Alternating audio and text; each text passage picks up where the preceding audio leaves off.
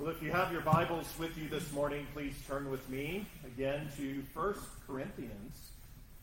1 Corinthians chapter 1. We have made our way thus far to verse 18.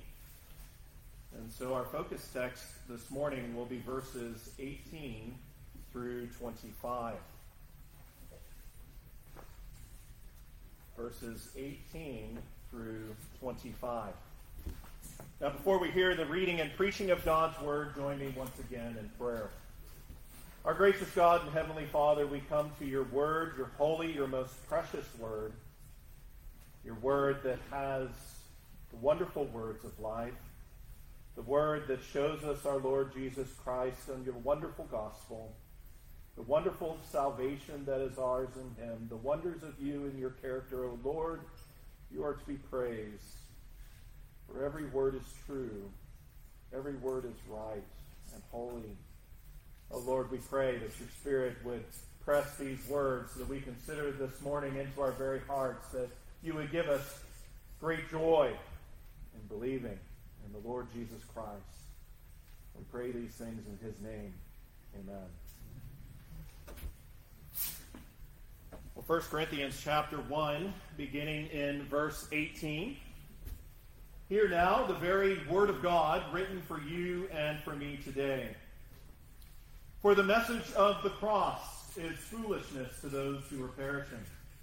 But to us who are being saved, it is the power of God. For it is written, I will destroy the wisdom of the wise and bring to nothing the understanding of the prudent. Where is the wise? Where is the scribe? Where is the disputer of this age? Has God not made foolish the wisdom of this world?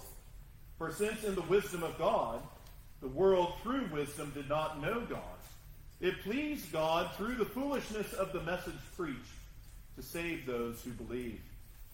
For Jews request a sign, and Greeks seek after wisdom.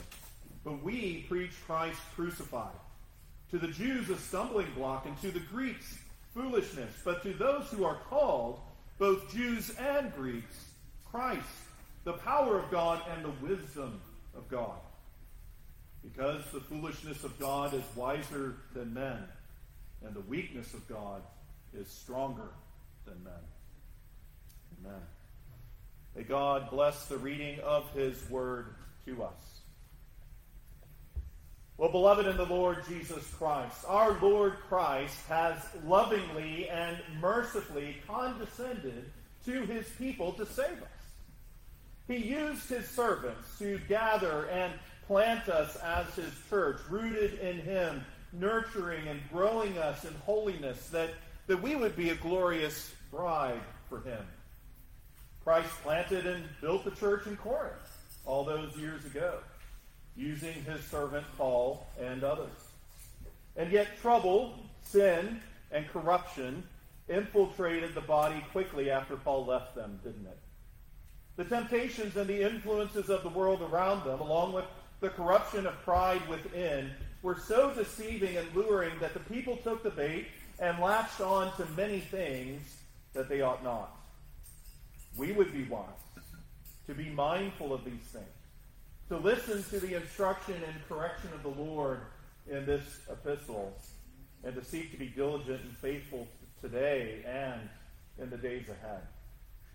Now, if you recall, the fellowship and the unity the Corinthians had in Christ had been challenged and was falling apart as they let sin fester. They quarreled with each other and became divided against each other. Reconciliation and resolution weren't happening. Wedges were being driven deeper and deeper between them.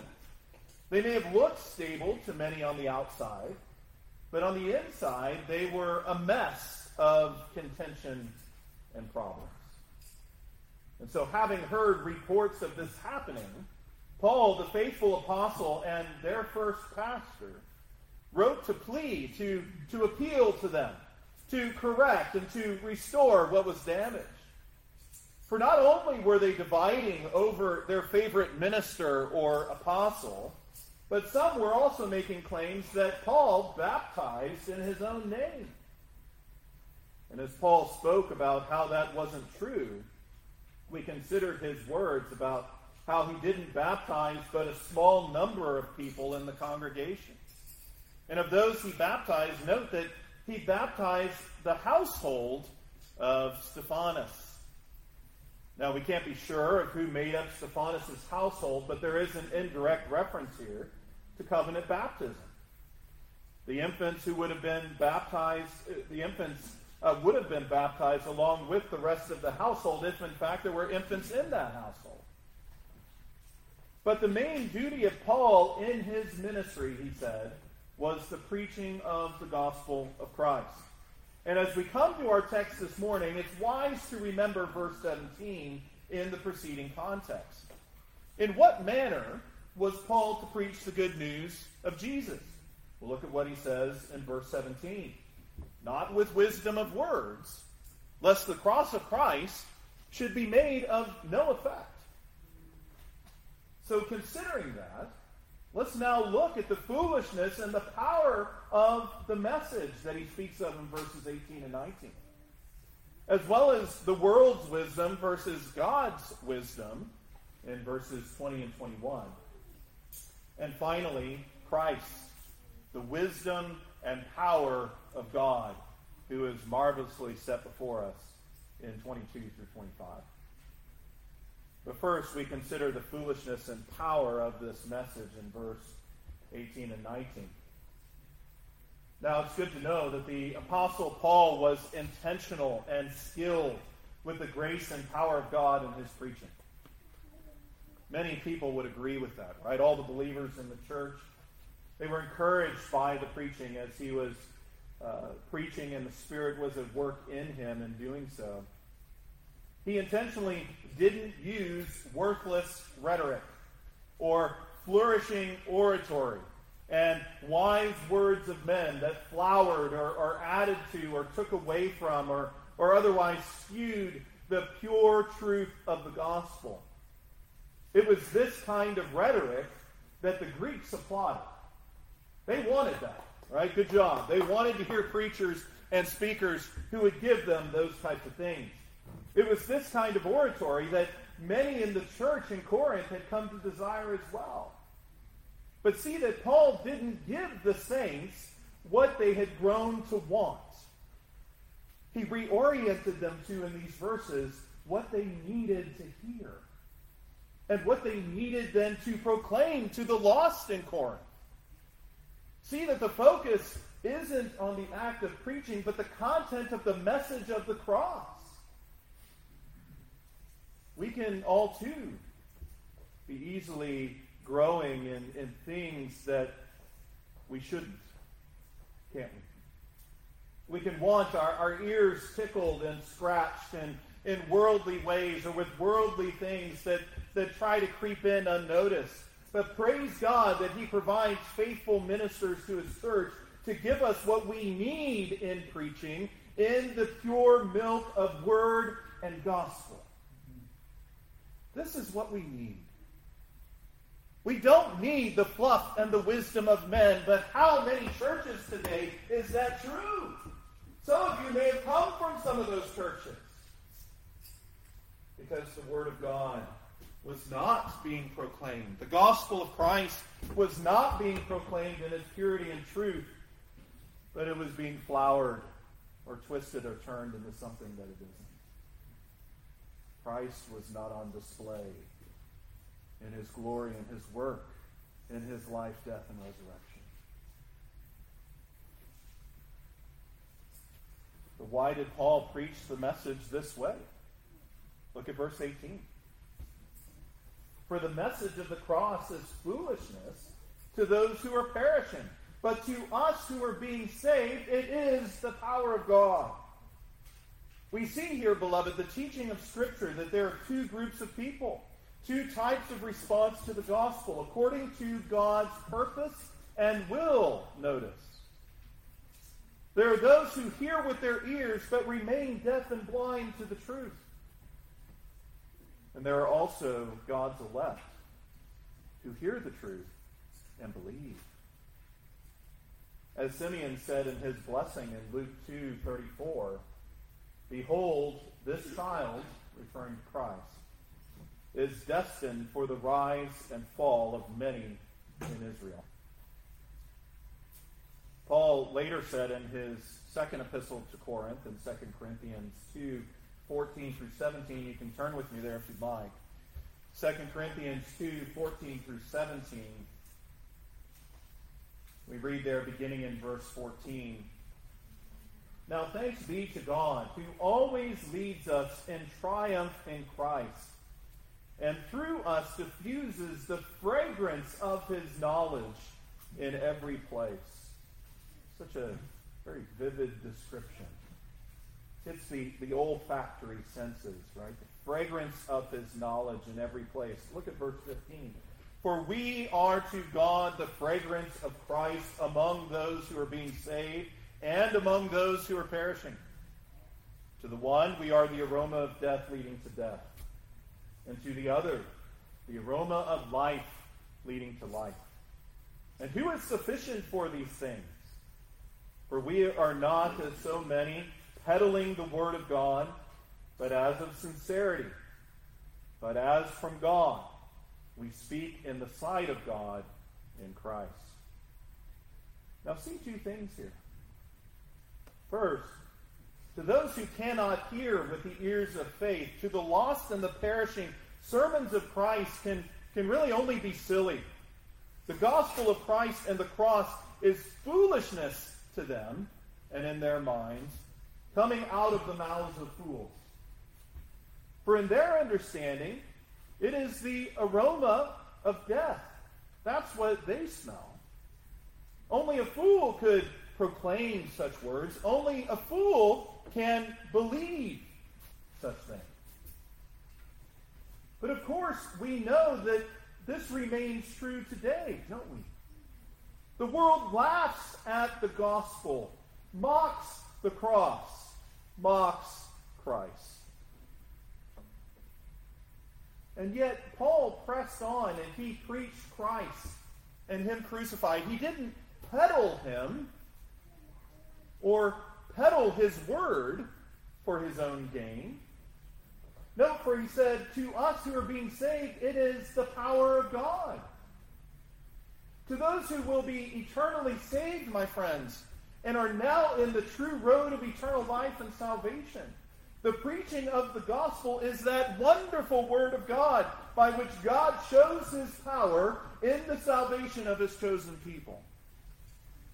It is the most beautiful and glorious thing in the world, and it is a display of his almighty power. The gospel indeed has the power to give new life in Christ. Paul shared this truth with the saints in Rome in Romans 1:16, if you recall.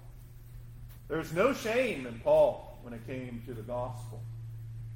"For I am not ashamed of the gospel of Christ," he said, "for it is the power of God to salvation for everyone who believes, for the Jew first and also for the Greek."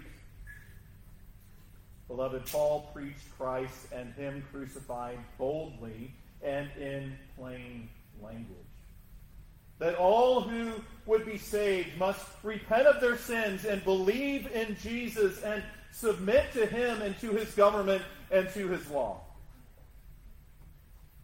So I ask you today, are you sitting here and do you believe in the Lord Jesus Christ as your Savior? Are you trusting and resting in him for your salvation? Do you receive this pure message of Christ and his work on the cross as he died for sinners to save them as silliness?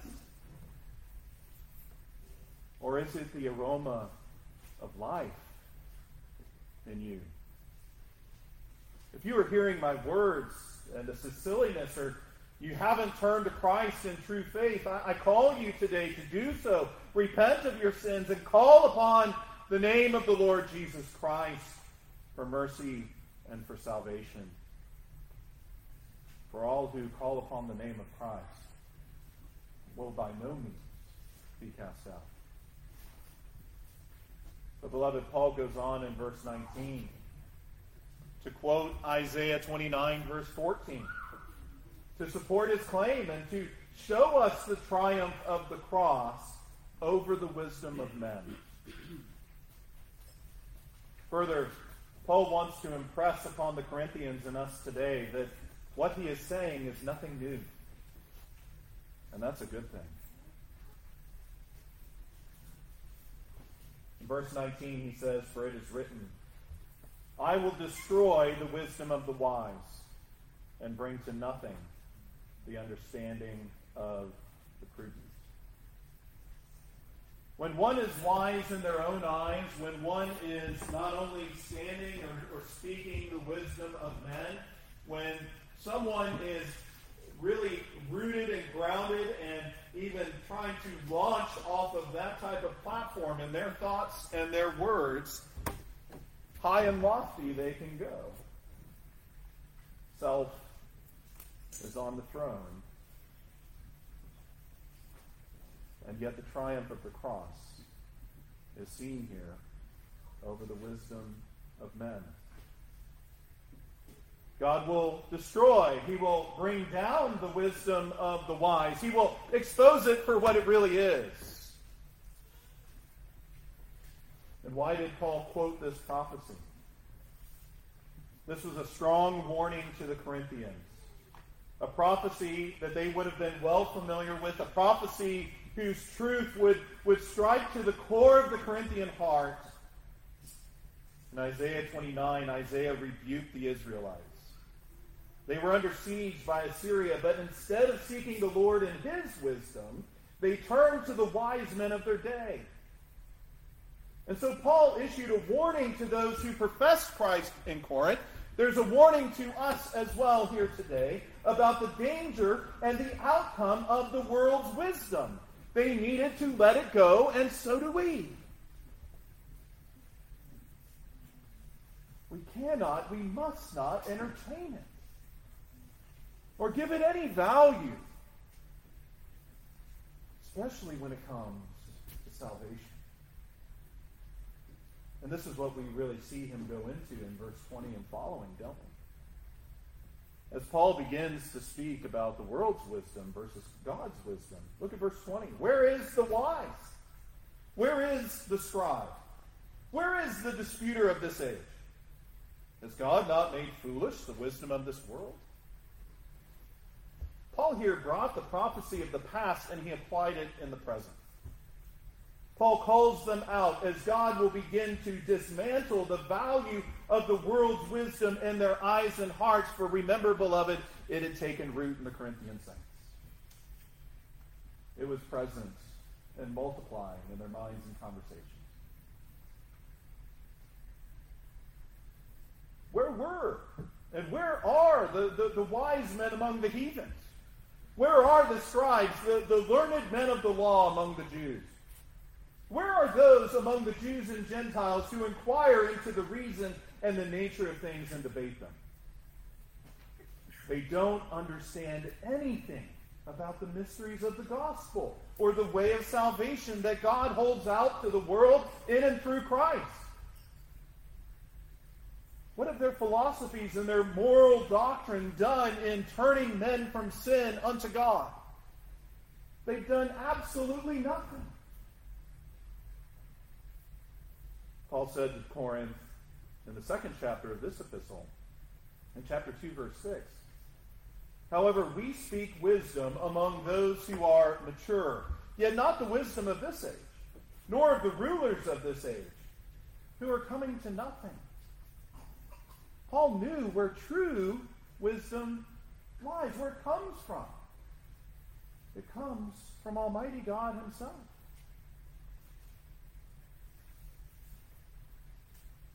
God has made the wisdom of these men of the world appear vain and of no use regarding the saving of the souls of men and women, that his divine wisdom would be evident and clear. He brings theirs down to nothing and exposes it for what it is. It's the true foolishness. And he exalts his own, for that is where the truth is. That is where true wisdom is, for he is wisdom. He is the wise one. May we be faithful students. Look at verse 21. For since in the wisdom of God, the world through wisdom did not know God, it pleased God through the foolishness of the message preached to save those who believe. Think about this for a moment. The world's blindness to the truth, to truly knowing God, in their own wisdom, was all a part of God's infinite and perfect wisdom. All the learning of this world was confounded by the glorious triumph of Christ on the cross. All the exalted science of the heathen world did not and could not bring them to God. And in spite of all of their wisdom, they were foolish and full of ignorance and sin. Men were puffed up by their knowledge and further alienated from God. And it pleased God to save his people through the foolishness of that message. Through the foolishness of preaching and preaching that message. How does the world not know God? The world isn't looking to Christ.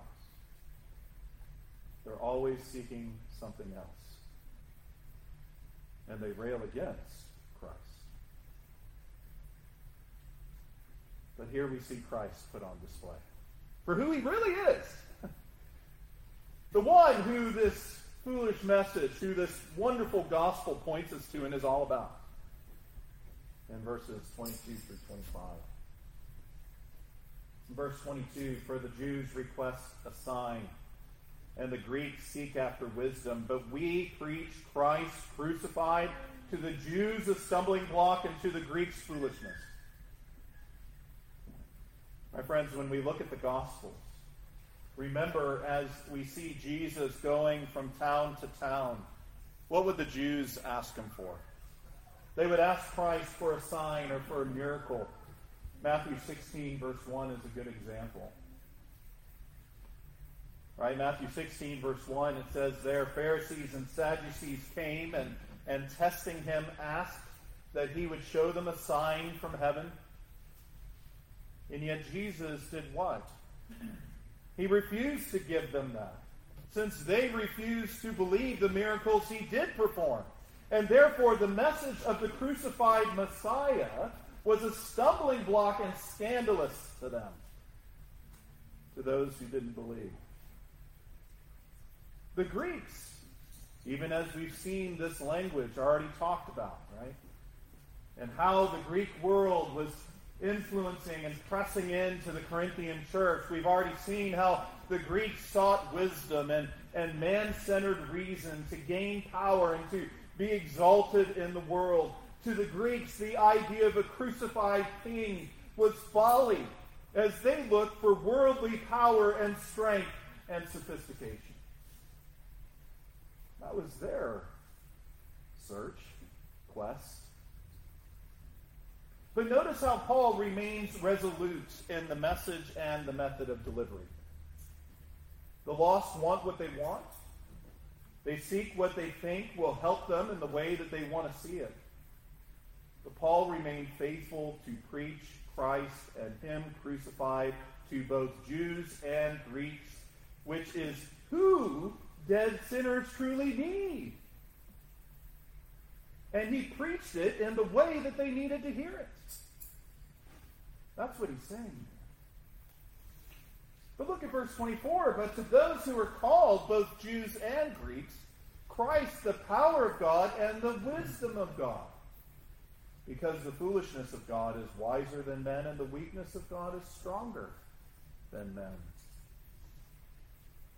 Matthew Henry said this. I think it's helpful.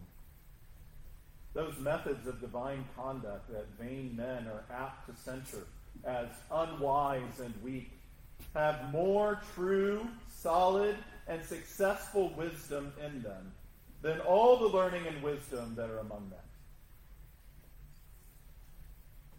And we see that to be true again in this foolish message that some perceive it to be. But that foolish message is about the living Christ. It is He who is on display, and He is the power and wisdom of God. To those who are effectually called by God, the blinders and the scales are removed from our eyes and our hearts. We see and we embrace Christ for who He really is. We see that Jesus is truly the power and wisdom of God. We see the good news of the gospel, and we say, thank you, Lord. Praise the Lord for the gracious and merciful work of the Lord Jesus Christ to save sinners like me and like you. Paul told Corinth again in 2 Corinthians 2:6, "For it is the God who commanded light to shine out of the darkness, who has shown in our hearts to give the light of the knowledge of the glory of God in the face of Jesus Christ." There is the shining light that we would see Jesus and that we would love Him, because He first loved us. And He lived and died and rose that we would live and be His. Well, I'll leave you with this morning. Beloved, we all have eyes that are wide open, especially here in our church, to see the great contrast and the antithesis between the world's wisdom and God's wisdom. Doing so helps us. And this isn't just a practical self-help type of thing. Far from it. It's not that at all. It helps us as we desire, by God's grace and the Spirit's work in us, to be faithful and obedient to Him. The world's wisdom exalts self and diminishes Christ. Never be deceived about that. Never take the bait and buy into what they're selling, that it's not about that, that it doesn't do that. Yes, it does. The world looks at the way of God. The world looks at the message of the cross and calls it ridiculous. What we focus on, the way we give of our time and resources to Christ's church, the things that we take a stand for, the things that we take a stand against as the people of God, how foolish that is according to the world's standards and lenses. And therefore we must be watchful and on guard that we would see the world's wisdom for what it is and keep it in all of its forms far from us, far from our families, far from our interests. For as we see in Corinth, worldly wisdom and the reign of self isn't satisfied by staying on the outside, but it desires to infect. It desires to infiltrate our hearts and the body of Christ. And yet, as those who know the remedy and the sure defense against this infection, may we also be those who rejoice in and fully embrace Jesus, the power and wisdom of God. That's who He is. If you take anything from this sermon today, take that. Know who Jesus is. Know who your Savior is. And love your Savior. Embrace your Savior. For He is your life. He is your life. He is the power and the wisdom of God that puts down all the results, that puts down all others, and He stands and reigns and rules and lives in truth and beauty and glory. May we be those also who are faithful to proclaim that foolish message of His work on the cross.